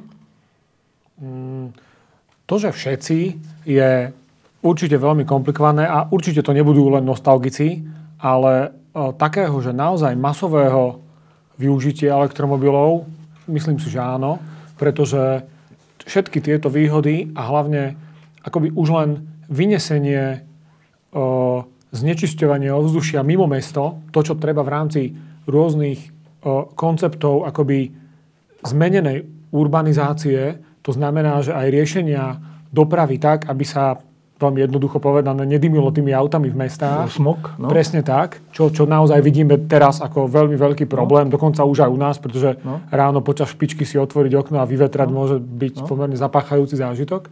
Tak e, toto tu ten vývoj veľmi, veľmi poháňa a minimálne v mestách naozaj budú pribúdať bezemisné zóny, budú pribúdať zákazy, ktoré už sú tu, naozaj je, je veľa miest. Veľmi známy je prípad Paríža, ktoré napríklad už povedalo presný termín, odkedy do neho nebudú môcť chodiť dieslové autá a niečo podobné sa určite bude diať aj s ďalšími autami so spalovacím motorom. Čiže opäť na niektoré typy využitia, čo v podstate znamená jazdenie, jazdenie po o veľkých mestách alebo možno aj prímeských častiach, pretože toto môže tiež trošku zmeniť to, ako sa dnes aj býva, pretože ľudia budú bývať možno nie nevyhnutne v tom veľkom meste, ale v jeho okolí, ale to jazdenie bude také, že tie elektrické auto bez problémov umožňa, tak to sa bude z veľkej časti realizovať tak, nehovoriac o tom, že zrejme s ďalšími technologickými trendami, z ktorých asi najdôležitejší bude autonómne jazdenie, pribudnú aj celkom nové dopravné systémy, ktoré umožnia uh, akoby veľmi zefektívniť fungovanie dopravy povedzme vo veľkom meste. Keď to poviem veľmi, veľmi zjednodušene, namiesto toho, aby sa masa ľudí ráno po jednom, po dvoch, alebo že jeden s deťmi, alebo niečo takéto ponastupovala každý do svojho auta a odviezla sa do práce, medzi tým ešte vysadili deti v škole a medzi tým ešte trikrát previezli po nejakých krúžkoch, tak o, bude možné túto časť ľudí výrazne akoby zúžiť a buď môže v niektorých častiach miest môžu fungovať len systémy rôznych druhov akoby verejnej dopravy, ale nie len hromadnej, na ktorú sme v nejakej miere zvyknutí, električky, trolejbusy, metro alebo niečo podobné, ale aj e, autonómne, automatizované systémy niečoho takého, čo by sme mohli prirovnať k taxíkom. Možno, že, možno, že nejaký nástupca e, zdieľaných služieb mobility. A tie budú fungovať tak, že trebárs ak skončí nejaké podujatie, kde je veľa ľudí, či už to bude operné predstavenie alebo hokej, futbalový dobre, zápas, hokej, hokej povedzme, tak, tak ten systém jednoducho bude vedieť, že tu mi o pol jedenástej večer vyjde von 500 ľudí a bude ich treba niekam od, odpratať, alebo 3000 ľudí, alebo koľko bude treba. Pošle tam, pošle tam príslušné množstvo tých vozidiel rôznej veľkosti, ktoré napríklad v niektorých prípadoch môžu urobiť len to, že istú časť tých ľudí odvezú na najbližšiu vlakovú stanicu, odkiaľ sa zase rozlezú, kam budú potrebovať domov, kde sa zase treba z domov z tej zastávky dostanú za s niečím podobným. Toto bude nielen výhodné preto, lebo uh, ušetrí sa obrovské... No. Rýchle to bude, nebude sa parkovať, pretože tie autá nemusia, nie sú viazané na toho užívateľa. Není to, že ja niekam prídem, moje auto stojí na parkovisku a kým som tam, tak tam musí trčať na tom parkovisku a blokujem to miesto. Čím väčšie auto mám, tým viac miesta blokujem. Vôbec nie. Tie autá môžu medzi tým jazdiť alebo stáť niekde inde. To znamená, že budú o mnoho viac využité. Ďalšia výhoda, výrazne to zvýši bezpečnosť, pretože už dnes, keď sa pozrieme, ako často sa pozerá na auta, ktoré riadia stroje, čiže automaticky autonómne auta, z pohľadu toho, že ako dokážu reagovať na nepredvídané situácie. Na nepredvídané situácie, ale netreba zaujať, že drvivú väčšinu tých nepredvídaných situácií uh, zabezpečia ľudskí šoféry, ktorí robia hlúposti. Hm? To znamená, že, že minimálne v tých, akoby, povedzme, že urbánnych centrách miest, povedzme, to budú, môžu byť pokojne oblasti, kde ľudskí vodiči pre istotu nebudú. O to menej nepredvídané Presne situácie. tak. A tým sa vyhneme všetkým športovcom v mestách alebo niečo Dobre, takého. ale toto, čo teraz hovoríš áno. celé, e, je možné aj pri benzínových motoroch? Uh, určite áno. Uh, to nám umožň... Tá výhoda tej elektromobility je práve to, že poprvé uh, ona naozaj vyniesie tu, akoby už len keby, keby to bolo veľmi, veľmi zjednodušené, auto so spaľovacím motorom ktoré nám až tak nevadí, keď e, môžem oveľa menej dymiť na diálnici niekde medzi miestami, ale ak má dymiť v centre, je to, je to problém. E, keď to opäť zjednoduším, už podľa toho, čím ekologickejším zdrojom vyrobím tú elektrinu, ale tým pádom v tom meste to nič dymiť nebude. Samozrejme je to iné v krajinách, ktoré majú vysoký podiel z emisne menej zaťažujúcich energetických zdrojov typu jadro alebo, mm. alebo voda alebo niečo podobné ako povedzme Polsko, ktoré má takmer všetku elektrínu zo spaľovania uhlia, čo teda nie je práve. Čiže tam ani elektrické auto nie je až taký ekologický dopravný prostriedok, lebo sme Dobre. kvôli tomu spálili kopu uhlia. Ešte jedna dôležitá otázka, čo sa týka elektriky, respektíve jej spot, spotreby možno. Ehm, Ak by sme si predstavili, že väčšina z nás bude chodiť elektrickými autami, lebo to bude lacnejšie, tým pádom to tak aj bude, však sme racionálne bytosti v mnohom, aspoň v niečom. Ehm, No ale to potom bude znamenať, že ak budú všetky tie auta napojené v celú noc do tých zásuviek, tak vlastne strašne vzrastie v noci spotreba energie, nie? A strašne nie. A ono je zrátané, že keby sme od zajtra všetci vymenili všetky auta na elektrické, čo sa samozrejme nestane za noc, ale to No. bude určitý čas trvať. Hovorí si, že 15 rokov majú životnosť auta, to znamená, že aj keby sa od zajtra začali Už všetky... nepredávali benzínové? nepredávali benzínové, tak trvá 15 rokov, kým sa obmení celá flotila. Takže ten nábehový čas bude určite relatívne dlhý. A, ale je zrátané, že keby sa teda vymenili, no tak približne spotreba v Európe vstupne o 30 elektrické, elektrické energie. Čiže máme, máme povedzme, že 25 rokov na to, aby sme sa prispôsobili a zvýšili výrobu o 30% teoreticky. Ale do toho vstupuje ďalší veľmi dôležitý faktor a to je energetická efektívnosť. A energetická efektívnosť je dneska to, čo najviac hýbe energetikou, preto máme stále na burze také nízke ceny elektrické energie, lebo nie, že by Európa od krízy 2008 prestala vyrábať alebo spotrebovať elektrínu, ale proste neefektívnejšia. A to je od takého toho profanného, že ledková žiarovka, až po to, že keď sa jednoducho kupuje nový obrovský list do fabriky, tak dneska už sa vyrobí o 30-40% energeticky efektívnejšie, ako sa urobil pred 40 rokmi. A keďže sa táto energetika To bude pokračovať? pokračovať tak, a teraz to je strašne ťažko predpovedať, ale v zásade sa hovorí, že napriek tomu, že tie elektrické autá ako keby budú Navýšia navýšia, spotrebu? tak možno sa ani nepohneme nikde s tým celkovým spotrebom. Dobre, ale to, že, že e, milióny aut budú v noci e, napojené do elektrickej siete, je problém? Skôr naopak, podľa mňa to môže byť dokonca výhoda z jedného dôvodu, že o, ak si, čím skôr si ľudstvo, čím viac to bude používať, zvykne na to nabíjať to doma večer na parkovisku, no netreba zabúdať, že to je čas, keď je mnoho spotrebičov elektriny, ktoré sa cez deň používajú vypnutých. No, to znamená, že to vie elegantne vyrovnať tú spotrebu, to je prvý dôležitý faktor. Však to je akože Druhý- problém ele- elektrární, že v noci je menší odber a že čo s tým, lebo sa netreba, no, sa lenže toto sú presne veci, ktoré umožnia jednak uh, nové možnosti skladovania energie, k čomu tie baterky môžu prispieť. Po druhé, nie je vôbec náhoda, že jedny z najdôležitejších firiem, ktoré sa zúčastňujú rozvoja elektromobility, sú práve firmy z oblasti energetiky, pretože tie jednak v tom vidia možnosti akoby predať svoj produkt, čiže elektrínu, jasné. presne tak. Zároveň, ale zároveň aj získať veľmi... Do, alebo najväčší problém energetikov je nie koľko a, a aké elektriny treba vyrobiť, ale kedy sa bude spotrebovávať. Pretože oni, tá, ona zatiaľ sa veľmi limitovane skladuje nedá sa stlačiť, nedá sa nikde. No. Treba ju vyrobiť a minúť, vyrovnať bilanciu. A toto, keďže to bude veľmi predikovateľný odber, tak sa, tak sa tým dajú presne veľmi dobre vyrovnávať také tie klasické denné odbery a môže to pôsobiť dokonca ako stabilizujúci faktor a nehovoriac o tom, že tá energetická efektívnosť bude riadená veľmi sofistikovanými systémami, ktoré to dokážu celé riadiť od úrovne jednotlivého auta, pretože jedna oblasť, ktorú sme zatiaľ nespomenuli, je, že kým to auto, elektrické auto nie je len nie je väčšinou len samotný na technológia toho auta, ale čoraz viac, a to platí naozaj pre všetky autá, je, sú, je to aj pripojenie k rôznym informačným systémom, ktoré už nie sú len ako bývali doteraz, že navigácia alebo nejaká zábava, že či si pustím rádio alebo sa pustí deťom dozadu nejaký film, ale o mnoho komplexnejšie dokážu plánovať tú trasu. V podstate s príchodom autonómneho jazdenia to bude úplná nevyhnutnosť, ale už teraz tie systémy dokážu plánovať trasu s ohľadom na prevýšenie, čiže všetko, čo znižuje dojazd, počasie, plynulosť premávky, pretože jasné, že spotreba pri plynulej premávke je úplne iná, keď sa posúvam takými poskokmi v zápche. Toto všetko akoby umožní veľmi výrazné zefektívnenie dopravy a veľmi dobré plánovanie toho, kedy tie odbery budú a ako sa, aby, aby sa tých, akoby, takisto ako je to pri čomkoľvek inom, aby sa u, znižoval počet tých nevyhnutných rýchlejších a drahších e, nabíjaní a aby pribúdali tie pravidelné. Existuje taký, taká vec, že nočný prúd, ak si dobre pamätám, a ten je vraj lacnejší. Teda, hej?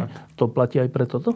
Platí to aj preto, to, to je, uh, ak si pozrieme spotrebu, krivku spotreby, v podstate každý deň počas roka sa to troška môže meniť, ale tak vždy je tam takéto nočné obdobie, to znamená niekedy okolo 8 sa to začne klesať a už o 9, o 10 a až do nejakej 4 ráno je tam taký, taký prepad. Čiže vtedy platíme menej za elektriku? Vtedy platíme menej za elektrínu, pretože nás snažia sa energetické spoločnosti motivovať, aby sme ju míňali práve vtedy. Lebo napríklad oni vyrábať rovnako, no? Nastavením kúrenia napríklad. A ide o to, to, by že... platilo aj pre auta? Áno. áno. Že v noci nabíjanie by bolo lacnejšie vlastne? Áno, áno. A, ten, a do, dokonca to už dneska nie je žiadna veľká veda. To auto sa dokáže nabiť komunikovať povedzme s, tým, s tou domácnosťou a skutočne si samo zistiť, že teraz je elektrina lacnejšia a teraz sa nabíjaj.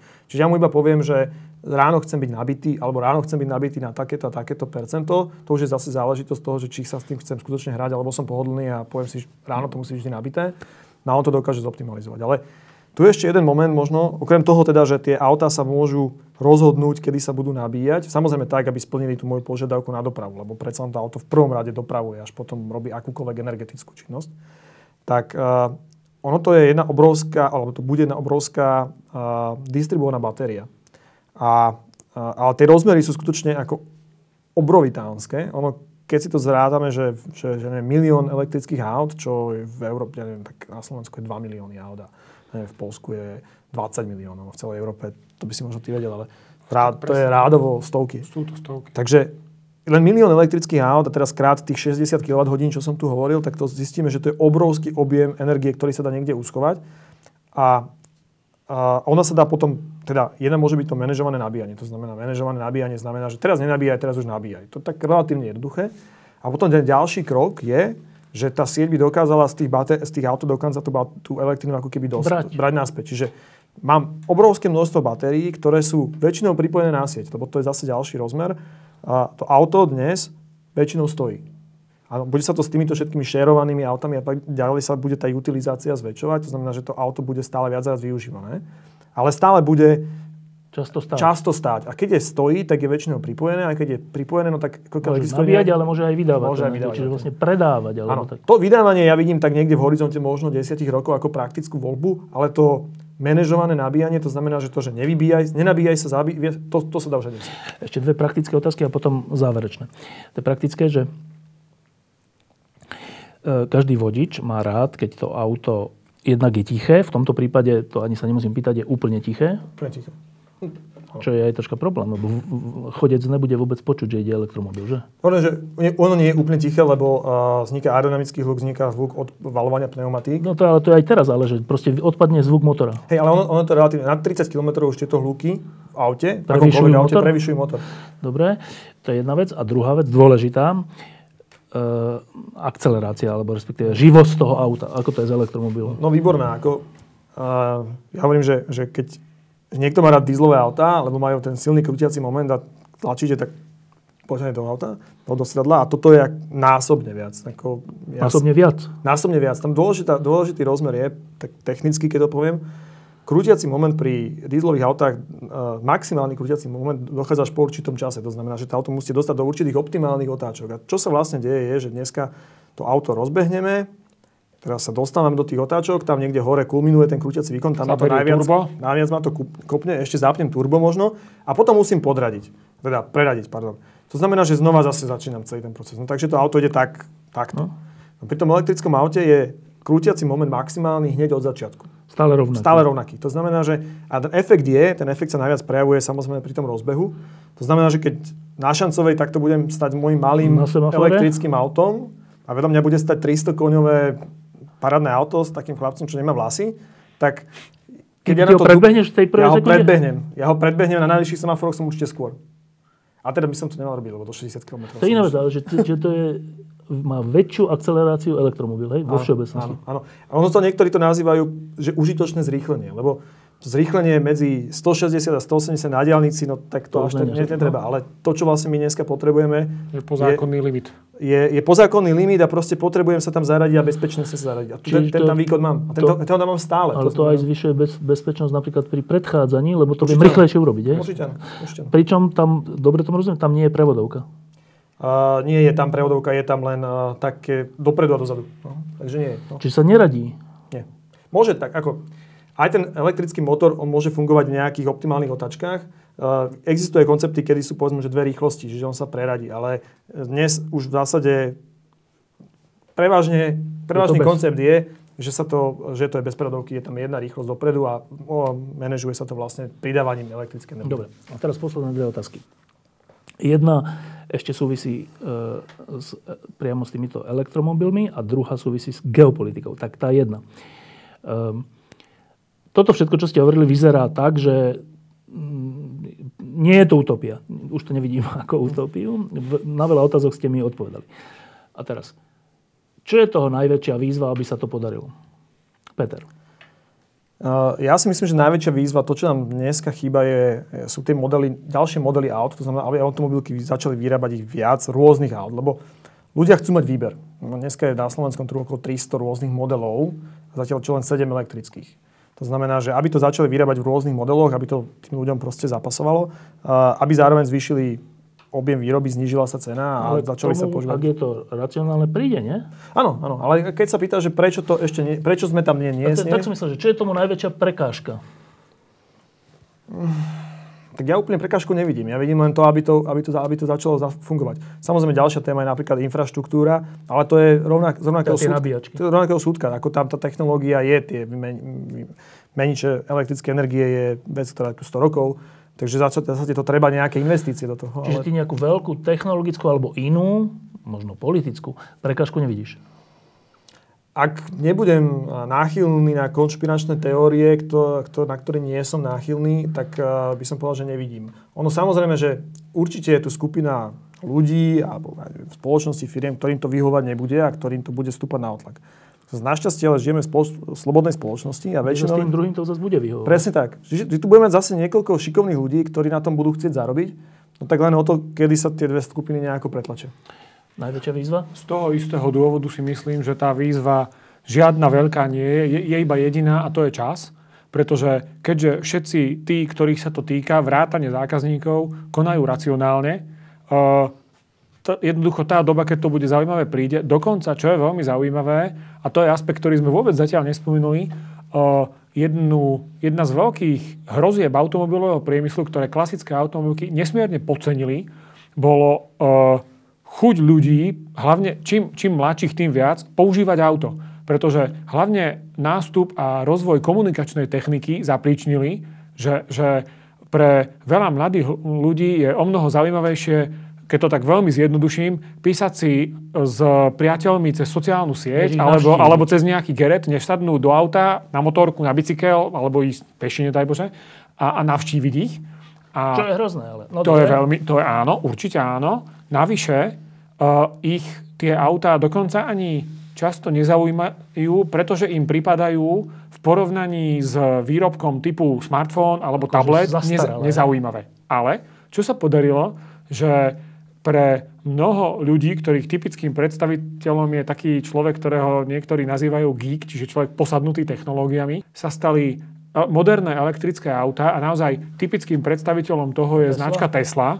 Tým, prečo ich začali baviť autá, výsledkom sú občas až také absurdity, že, že ona Tesla, keď sa vezme z hľadiska automobilového kúštu, e, žiadne výnimočné auto nie je, okrem teda toho, že, že naozaj e, je to tá automobilka alebo tá značka, ktorá doniesla do masového použitia, urobila z elektrického pohonu niečo, čo poháňa normálne auto. To je, to je veľmi dôležitá vec. Podľa mňa je oveľa zaujímavé, ale tie autá naozaj, že ešte ich nikto z nich, ako kto rozumie autám, nie je z nich nejaký, že by odpadával, aké sú úžasné. Paradoxne, najviac z nich takto odpadávajú ľudia, ktorí dovtedy sa autám vôbec nevenovali, pretože majú pocit, že každá vec, hoci na iných autách bežne funguje, keď je na Tesle, tak je mega moderná a pravdepodobne ju osobne vymyslel zakladateľ Tesly Elon Musk. Toto je veľmi dôležitý faktor, ktorý to splnilo a on môže dokonca prispieť k tomu, aj keď veľmi, veľmi nepriamo, že obnoví akoby v ľuďoch ten pocit, ktorý kedysi vzbudzovali autá, akoby symbol nejakej takej, možno že aj istej formy slobody, že posúvať sa z miesta na miesto, nielen virtuálne, s pohľadom na obrazovku, alebo na virtuálnu realitu, alebo na čokoľvek iné, ale naozaj. To znamená, že ísť tých kamarátov pozrieť naozaj, ísť sa do tej prírody pozrieť naozaj, ísť na ten futbal naozaj. Alebo čokoľvek iné. Áno. To je veľmi dôležitý faktor. Ja stále zdôrazňujem, že na hokej. A teraz tá posledná otázka. um, všetci si teraz tak trochu lámeme hlavu, že keď to poviem tak širšie, že čo bude s našou slobodou potom, čo v Amerike vyhral Trump, čo e, v Európe Británia odišla z Európskej únie, čo rastú, rastie popularita e, všelijakých extremistických, minimálne populistických strán.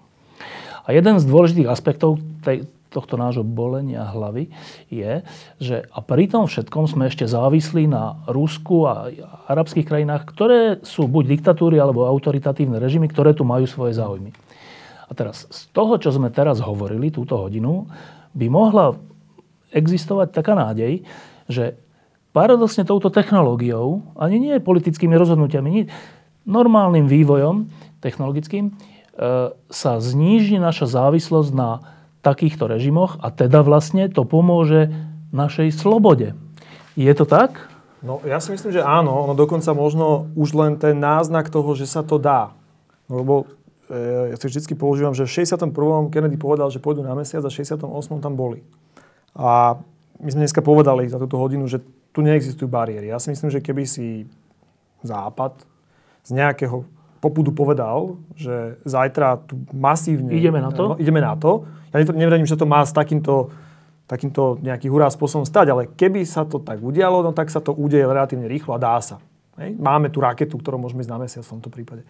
Takže a už len ten, ten potenciál, len ten potenciál už aj bez toho úplného zničenia, lebo skutočne tie elektrické autá sú dneska menej ako 1%, takže to je, nie, nie je to vidno na tej spotrebe no. tej ropy. No tak e, je to, je to úžasné. My dneska Európa dáva 800, až, 800 miliónov až 1 miliardu eur denne za import ropy z krajín, ktoré z veľkej časti nie sú demokratické. Ani by som to teraz nešiel na dovolenku nikto z nás. Takže a to, je, to je presne ten moment. Čiže podľa mňa tá technológia skutočne môže byť tým riešením, už len ten náznak, no a, a potom, potom to už len nasadiť. Čiže Martin? Ja by som do mnoho praktickejších aspektov, ktoré majú konkrétnejší význam. Keď sa dnes pozrieme na štruktúru slovenskej ekonomiky, je naozaj nespochybniteľné, aký význam v tom má automobilový priemysel. Až príliš. O, áno, v okamihu, keby ma nešiel dobre. Keďže zatiaľ ide dobre a tie časy, ktoré momentálne žijeme, tak je to, je to vec, ktorá, keď niečo funguje dobre, je to lepšie, ako keby to až tak dobre nefungovalo. O, spôsob alebo schopnosť ďalej fungovať, keď ju nazveme konkurencieschopnosť, je v technologickej oblasti aj schopnosť adaptovať sa na využitie a výrobu v prípade priemyslu najnovších technológií. To znamená, že pokiaľ tak ako je dnes automobilový priemysel na Slovensku, či už sú to fabriky automobiliek alebo dodávateľ, ktorí vyrábajú časti auta, naozaj časťou svetového automobilového priemyslu na špičkovej úrovni, čo je pravda, pretože to pláka čoraz lepšie a novšie. A naozaj je vidieť, že automobilky tu vyrábajú tie najpredávanejšie, najúspešnejšie modely. Tak táto schopnosť, aby tu ostala, bude takmer jednoznačne nevyhnutné, aby časť z nich využívala všetky nové technológie vrátane elektrických pohonov. Dobré je, že už sa s tým začalo, pretože už niektoré, minimálne v jednej fabrike, ktorá na Slovensku vyrába sa, už autá s rôznymi formami elektrického pohonu vrátane plných elektromobilov vyrábajú. Ale čo je o mnoho dôležitejšie, na výrobu komponentov na elektrické autá sa adaptuje dodávateľská sieť, čo nie sú tri alebo v blízkej budúcnosti štyri fabriky, ale niekoľko stoviek fabrík po celom Slovensku. A tie umožnia, aby sa akoby tá konkurencieschopnosť, čiže schopnosť stále vyrábať tie špičkové produkty na Slovensku udržala. A pokiaľ to dokážeme robiť veľmi cieľavedomo a čo najlepšie to rozložiť po celom Slovensku, má to nielen ten efekt, že môžeme výrazne pomôcť udržať tie fabriky a zamestnanosť v nich. To znamená, že budú, budú tie fabriky ďalej vyrábať. Sú tu fabriky, ktoré vyrábali niečo úplne iné a pretransformovali sa na výrobu komponentov na elektrické auta. Už aj na Slovensku sú takéto príklady. Čo je ďalšia výhoda? Dáva to veľkú perspektívu dokonca aj slovenskej vede alebo vývoju a výskumu, pretože elektromobilita je taká oblasť, ktorá je ešte stále, popri tom, čo sme hovorili, relatívne na začiatku. A tak ako už asi so Slovenska nebude nejaká veľmoc v vývoji spalovacích motorov, pretože to všetci vieme, ktoré krajiny to sú, tak v elektromobilite ešte máme možnosť pretaviť tú súčasnú silnú pozíciu vo výrobe aut aj do technologických mm. noviniek. A to sa nám podarí práve vtedy, ak, si, ak sa podarí veľmi o, prakticky vybrať prioritne niekoľko oblastí, v ktorých budú aj slovenskí vedci, aj slovenské firmy, aj sloven, celý slovenský priemysel nielen výrobne, ale aj vývojovo veľmi silný. A ak to dobre rozdistribujeme po krajine, čo je taký až naozaj geopolitický aspekt, ktorým budeme reagovať na ten no. rozvoj extrémizmu alebo niečo no. takého, tak netreba zabúdať, že pri veľmi inteligentne rozmiestnenom priemysle sa podarí eliminovať jeden zo základných zdrojov akéhokoľvek extrémizmu, a to je chudoba. Pretože uh, je o mnoho ťažšie rozvíjať a presadzovať medzi ľuďmi extrémistické myšlienky, Keď sa ľudia ľahko to ide v hladovej doline, o mnoho ťažšie to ide v meste, kde ľudia majú prácu, kde okolo fabriky sú, fungujú rôzne služby, uh, ľudia tam jednoducho chodia, majú peniaze, míňajú ich, majú sa lepšie, ma, nemajú tendencie ísť do nejakých extrémistických názorov a zvrhávať systém, ktorý je, pretože majú pocit, že funguje. Až do, to, to, do tejto chvíle, keď si toto, tento vstup mal, tak som mal ešte takú nevypovedanú otázku, že keďže Česko a Slovensko všeobecne, však Česko má, má Škodu a má, má všeličo Tatru a tak, a Slovensko už do extrémnej podoby, pokiaľ my sme krajina, ktorá, má na, ktorá vyrába najviac automobilov na, jednu, na jedného obyvateľa na svete. Áno, tak na svete, čo je neuveriteľné. Je tam ešte zaujímavejší faktor. No. Momentálne vyrábame viac ako 1% svetovej výroby aut absolútnych no, tak to ešte, no dobré, ale že na jedného človeka najviac na svete, Áno.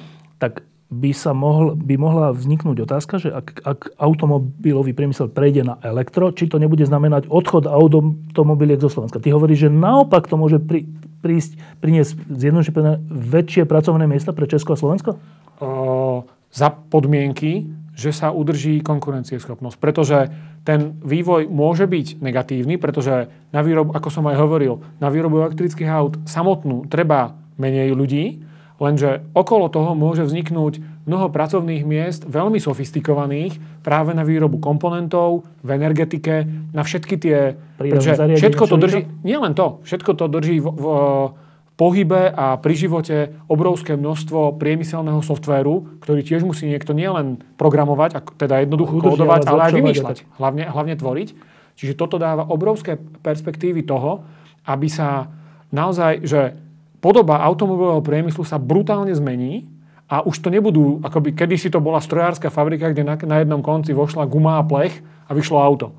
Uh, teraz sa samotné automobilky menia až do podoby toho, že čas toho budú určite software housey, čas toho bude vývoj, design a budú s tým spolupracovať mnohé firmy, ktoré dokonca možno občas prevezmú úlohu tých finálnych zákazníkov, pretože to možno budú veľké požičovne, veľké firmy na zdieľanie mobility, nejaké také pokračovateľia firiem ako je Uber.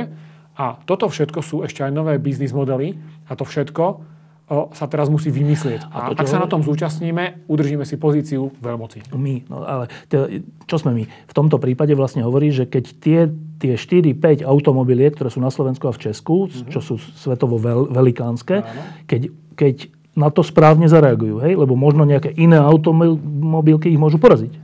To je jedna vec, ale druhá je ešte aj tá, že to, čo priniesla elektromobilita do automobilového priemyslu, je to, je jedna z najvážnejších zmien, pretože zrazu sa kľúčovými firmami stali firmy, ktoré nevyhnutne neboli z automobilového priemyslu, pretože, a to bola najväčšia obava inak veľmi dlho klasických automobiliek, pretože tak ako Peter na začiatku hovoril, že to, čo si automobilky momentálne držia, je výroba pohonných jednotiek, čiže motorov a dizajn.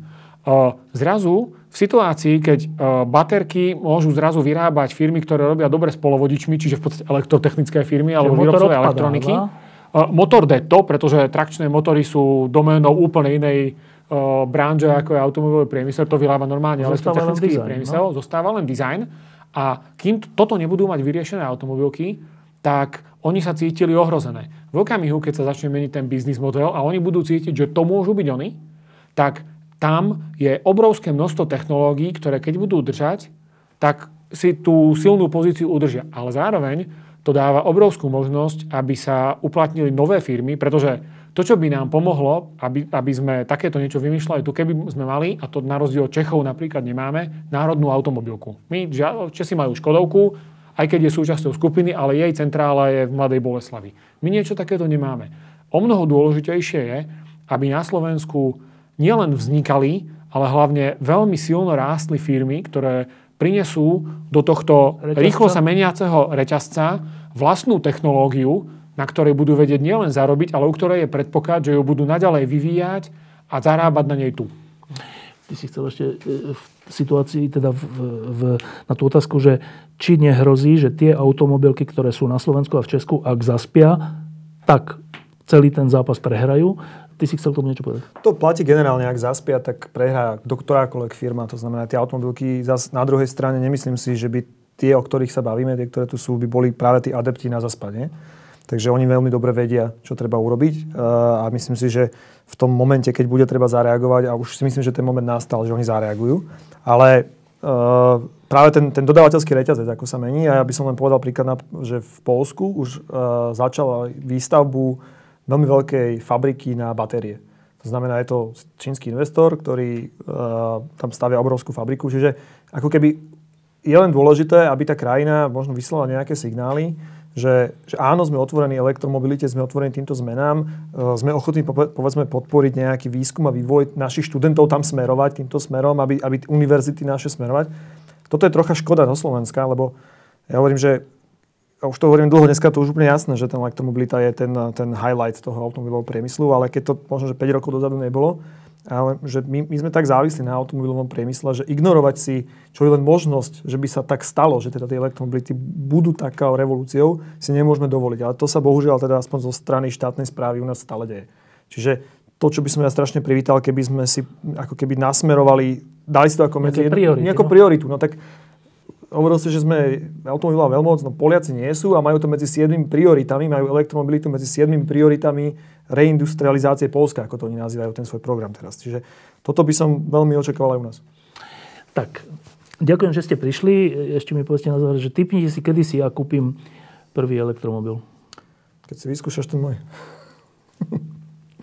Či si chceš povedať, že keď si dneska vyskúšam, tak zajtra si idem kúpiť elektromobil? Je Ešte stále drahý. No, záleží, ako jazdíš. Ale myslím si, ale asi to smerovalo k tomu, že kedy bude viacej dostupných modelov, tak aby si ho bežný človek kúpil, povedzme, že 10% aut by mohlo byť elektrických.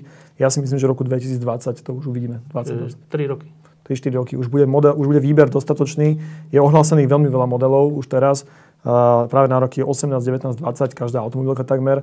Bude veľký výber, budú dojazdy, budú minimálne 350 km, to už sa vie dneska, už tie aj dnešné automobily Elektrické automobily sa každý rok vyrábajú s obnovenou väčšou baterkou. Takže ak budeš padať do tých 10% ľudí v roku 2020, tak si kúpiš elektrický mobil vtedy. Vy máte elektromobil? Ty máš tiež? Ja nie. Ty nemáš a ty máš? Mám. A prečo ty máš a prečo ty nemáš? Uh, preto, a to je možno, že to je moja odpoveď na to, kedy si ho kúpiš ty, je, že kúpiš si ho vtedy, keď bude vyhovovať tvojmu jazdeckému profilu alebo tomu, ako a kam jazdíš.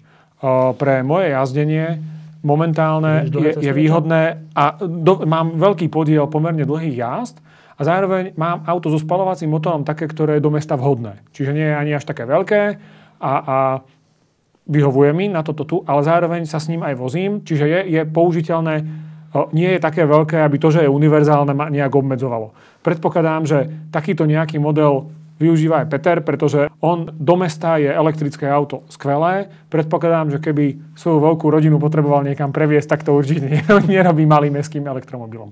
Toto je vec, ktorá to veľmi dobre určí a to, čo celý automobilový priemysel a celý, celý biznis okolo aut v budúcnosti umožní, bude oveľa väčšia možnosť voľby, pretože nebude nás spútávať nielen to, že, že aké auto budeme vlastniť, pretože my ho vôbec nebudeme musieť vlastniť a budeme môcť používať auto také, na aké budeme mať chuť. Veľmi zjednodušene povedané, praktické malé autíčko do mesta na týždeň a zábavné auto, hoci aj na okruh alebo do terénu na víkend, ako na zábavu. Počkaj, ale teraz si to troška skomplikoval, to už hovorím skoro, mimo, skoro mimo programu, že ja som stále v tom, že uh, ten, tá budúcnosť je, že uh, to elektroauto bude aj na dlhé, aj na krátke vzdialenosti. Bude, bude, len... Že nemusí mať dve autá. Uh, tu, tu sa hovoríme o veľkom a malom aute a teda o, to, čo hovorí Martin, je skôr taký model, kedy auto nevlastním, nie, nie, auto nevlastním, a to platí generálne, auto nevlastním, ale používam také, ktoré mám, to znamená, že uh, mám nejakého poskytovateľa mobility a u toho si objednám, že dneska To je iná vec, ale to iná vec. vlastniť, Ale ak chcem vlastniť, tak uh, áno, budú aj autá z elektrické na dlhé dojazdy. A, a to, že ako ja dneska použijem elektrické auto, uh, je to paradoxne to, to, to, čo mám elektrické, je malé auto a potom mám teda mám aj veľké auto, lebo no, ako hovorím, dlhé jazdy? dlhé jazdy, veľká rodina. Ale, ale to dieselové auto je u nás už druhé auto v rodine. Že paradoxne ty veľké, ale to druhé auto v rodine, pretože kedykoľvek je to, a čo je len trocha možné, tak to jazdenie s tým elektrickým autom je také príjemné, pohodlné, tá emócia je taká dobrá, niekedy aj to predbiehanie na tých semaforoch celkom baví, tak uh, jednoducho to, to, už je, ne, to už je pre mňa prvé auto v rodine. Mhm. A kedy si kúpim to veľké auto elektrické, no keď bude na trhu. Keď už nebude iba tých 7 modelov, ale už ich bude povedzme aspoň 50, tak vtedy už tam hádam bude aj také, ktoré odvezia aj moju rodinu. Dobre. Ale teda bude to nakoniec, že jedno auto? Nemusí mať, že jedno dieslo, je teda jeden benzíniak a jedno elektrické. Bude, no tak e, určite, lebo e, ja mám to veľké, veľké a môžem teoreticky chodiť aj tým veľkým, ale úprimne, No ale že bude aj veľké elektrické? jasné, jasné. To nie je problém. Tam to, to veľké auto má, bude mať tých 100 kW, tu sa 100 kWh baterka aj s tým môjim súčasným veľkým autom Vydrží. dojde 450-500 km.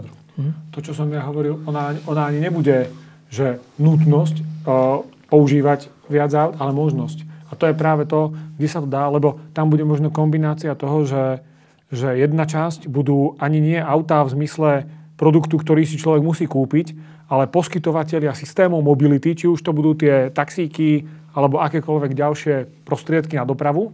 A potom druhá, ktoré budú vyrábať prostriedky na zábavu. A to môže byť, to môže byť auto do terénu, auto na okruh. A proste Čo je to okruh, na aký okruh?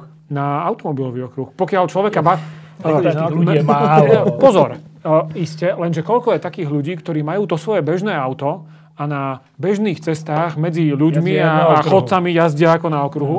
Práve toto je spôsob, ako eliminovať tú ľudskú iracionalitu, ktorú na cestách zažívame ja myslím, každodenne. že stále budeme mať taký ten pocit, že to sa asi tak rýchlo nezbavíme, že mať vlastné auto, nie? A to práve, že... My áno, ale No, generácia možno, ale- mladých ľudí... Ja vidím, že my nie, ale že mladší už áno? Tak, no jednoznačne. To, je- to je presne to. Ich, ich, ich na, napríklad na tej komunikácii, na tými smartfónmi alebo tabletmi baví to, že je to pomerne jednoduchý geret, ktorý strčia do vrecka. Ich nebaví to auto preto, lebo, lebo musia naň stále myslieť a akože generácia možno našich rodičov to auto brala To ako to rodiny, rodinný no. poklad. Presne tak, bol, mali mená a niečo takéto. Uh, akoby dopravné systémy budúcnosti budú vyzerať možno, že aj tak, a podotýkam, to je niečo, čo už aj existuje a vyvíjajú to priamo automobilky, že ja idem na služobnú cestu do nejakého veľkého mesta formátu Mníchova, tak ja si dopredu nechám urobiť uh, nejakej online službe niečo ako itinerár, ktorá mi povie, že, že priletím tam samozrejme lietadlom a z letiska sa najefektívnejšie do centra, bez nutnosti čokoľvek robiť, riadiť, parkovať alebo ako dostanem napríklad vlakom. Ale keďže odtiaľ budem chcieť ísť do nejakej továrne, kam vlak nejde, tak si tam zoberiem z nejakej zdiel, služby zdieľanej mobility nejaké elektrické auto, odveziem sa tam, odveziem sa naspäť a potom v hoteli ho proste nechám a na druhý deň sa zase vlak, vlakom odveziem na letisko a tak. A toto nie je science fiction, hej? Toto už funguje. To ale napríklad toto, čo hovoríme, že nebudeme vlastniť, to už dneska je štatisticky vidno, lebo uh, posúva sa vek, kedy prvýkrát si ľudia robia, teda keď si si ľudia robia vodičák, to sa posúva Na neskôr? na neskôr a zvyšuje sa percento ľudí, ktorí nikdy si vodičák nerobia. keď sme, už sme čakali, keď No ja som mal 18, 18, rokov, už, som si ja som mal aj vodičák. 18 deň, už som mal vodičák. No, Ja som ešte ani nemal. toto akože vy, To, toto, je norm, toto je normálne štatisticky dokázané. Je to samozrejme hlavne vo veľkých mestách, lebo tam zase s tým uh, autom sú spojené ďalšie náklady, parkovanie. Napríklad sa hovorí, že vo veľkých mestách typu Londýn, uh, čo, myslím, že človek tretinu času v tom aute strávi hľadaním, nehľadaním mi- miesta Na na parkovanie. parkovanie. Čo, čo je, dneska si skutočne ľudia uvedomujú každú, každú, každú sekundu. Zem napríklad taká zaujímavá vec bola, uh, svetoví lídry v elektromobilite sú Nóri a oni už skutočne 15 rokov poctivo uh, ako keby vlád, aj vláda, ale a- a už aj ľudia to ako keby tlačia dopredu tú elektromobilitu. No a e, jeden z tých opatrení, ktoré tam bolo mega úspešné, bolo, že vyvoľnili autobusové pruhy pre elektrické auta. Oni to už museli znova zakázať, lebo ich tam toľko, že už je to zase plné. Preplnili ich, čo ale, bolo zaujímavé. Ale... Že nahradili autobusové... Nie, nie, nahradili, len, pustili, len dovolili. Ako, ja, že elektro môže ísť taxíky a oni nechali... Ľudia ste začali kupovať elektrické auta, lebo že Nori sú bohatý národ a oni povedali, že no a teraz, neviem, teraz si niekedy bol v Oslo, ale tam sú nenormálne zápchy. To zvláštne, bohatá krajina, ale majú veľmi zlú infraštruktúru v tomto zmysle. No a oni že to, to auto mi ušetrilo hodinu, ktorú môžem stráviť so, svojim, so svojou uh, rodinou. Nezaplatiteľné. Nezaujíma ma, koľko to stojí. Pretože hodina, keď, keď to auto stojí od neviem koľko tisíc eur viac, nevadí, ja môžem stráviť hodinu viac. Čiže to sú, to sú také, také veľmi zaujímavé veci. A to Norsko je že také, také pekné laboratórium aj celej Európy, lebo dneska už v Norsku, my tu hovoríme o tých 10% v roku 2020, hádam na Slovensku možno, a v Norsku už dneska je 33% aut elektrických. A má to niekoľko teda zaujímavých vecí, jednak, že vidíme, ako sa to asi bude dať, dá sa to tam chodiť ako keby študovať. A zaujímavá vec je, že sa úplne zmenil ako keby to poze- nazeranie ľudí tým, že je to tam aj synonymum určitej, to sme o tom nehovorili, ale takej zodpovednosti. Že jednoducho zodpovednosť, čo vezme, ja neviem, za budúcnosť, kvôli tým geopolitickým, smog, smog e, potom zdravie je strašne dôležité a tak ďalej. A klimatické zmeny, tak ako keby dnes už nie je v tom Norsku a cool vystúpiť z toho veľkého auta, skôr sa na to díva, že prečo tento človek to robí. To robí hej? Tak ako keď dneska, že hodíš špak na, na ulici na zem. Že to už sa dneska ani na Slovensku veľmi nenosí. Že už to, to ako si vybudovali tu ľudia tú citlivosť. No a toto sa tam presne deje. Že dneska manažer má teda tú Teslu a keď teda nie je že taký veľmi bohatý, tak má aspoň nejaký to, to auto strednej triedy, lebo je to tak, že skoro hamba nemať. Mm-hmm. To je veľmi zaujímavá zmena a ja si myslím, že aj toto ako keby tá, tá miera tej zodpovednosti. Dneska ľudia sú, chvála Bohu, vo veľa veciach ochotní platiť za také prejavenie zodpovednosti. A teda neviem, že také tie zodpovedný forest trade a potom a, také tie značky, že to bolo farmár dostal dobre zaplatené. A ľudia sú ochotní za to zaplatiť aj viac. A toto je jedna z vecí, podľa mňa, že keby sa ma spýtal, že čo elektromobilite najviac bráni, na rozvoji je to, že sa okolo toho stále táto emócia dostatočne nevytvára. Že jednoducho... Pričom je tam úplne primeraná. Je tam primeraná, je tam primeraná emócia zodpovednosti, je tam primeraná aj emócia používania toho auta, o tom sme hovorili, to sú to, sú to zrýchlenie a tak ďalej. Ale aj to Rusko. Aj to Rusko, proste a klimatické zmeny niektoré pre niekoho veľmi dôležité.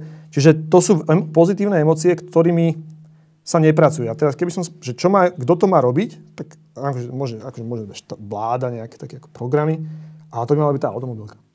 Pretože v tom, čo sú automobilky, okrem teda tých technologických vecí dobré, sú vytváranie emócií. A v tom sú super dobré, lebo keď si fakt, že zoberieme, že čo vedia automobilky dobre urobiť, tak to vytvoriť emóciu. Že kúpte si naše auto. No tak, lebo ako kúpa auta všeobecne je jedno z najmenej racionálnych rozhodnutí, ktoré človek robí. Lebo keby bolo racionálne, tak všetci chodíme na ne... Väčšinou ľudí nechodí na iných autách. Čiže to, čo by tie automobilky ako keby fakt mali urobiť, je, že a to je zase vychádza z toho, že či chcú alebo nechcú, ale že keby, za, keby urobili to, že skutočne to začali predávať cez tú emóciu, tak ja si myslím, že aj tých ľudí sa veľmi veľa, veľmi veľa preto rozhodne, lebo tá, ten cenový rozdiel, my sa tu bavíme o tom, že 6 tisíc eur baterka, 2000 a teraz 2000 eur viac menej, no ale dneska sú ľudia ochotní zaplatiť 2000 eur za to, že majú červené štepovanie na, na, na sedačke alebo majú 2 cm väčšie pneumatiky. Alebo konkrétne písmenka na značke. Alebo konkrétne písmenka na značke, no. Čo je najhlúpejšie. Čiže, čiže to sú, ja si myslím, že to, táto emócia, kde tých, tých rôznych pozitívnych emócií okolo toho je plná priehršť, tak keby sa nejakým spôsobom uh, ako keby s ňou pracovalo, tak sa dá veľmi veľa urobiť a samozrejme, že asi tým neostojíme nikoho, ale my sme dneska z tej elektromobility na 1% svetovo. A my sa potom dostať na 5, 10, 15. sa to rozbehlo. Presne tak. Čiže sme mali takú zaujímavú myšlienku, že keby si v Košiciach všetci aj týčkári Keby sa im to dobre predalo, čo sú väčšinou teda lepšie, lepšie zarábajúci ľudia, ktorí um, možno, že ja neviem, sú ochotní kupovať si kávu za 3 eurá, tak keby sa všetci oni, dobre sa nich ako keby to zmarketovalo, ale iba oni si kúpili, tí, čo tam v tom, v tom IT hube, v tom tých kočiach sedia, tak predaj na, elektrického na Slovensku sa strojnásobí. Hm. Takže... Myslím, že ale k tejto emocii sme práve trošku prispeli. Diskusie pod lampou existujú iba vďaka vašej podpore. Každú z nich sledujú 10 tisíce divákov, finančne nás zatiaľ podporujú stovky z vás. Ak považujete program pod lampou za zmysluplný, pomôže nám už 1 euro za diskusiu. Vopred vám veľmi ďakujeme.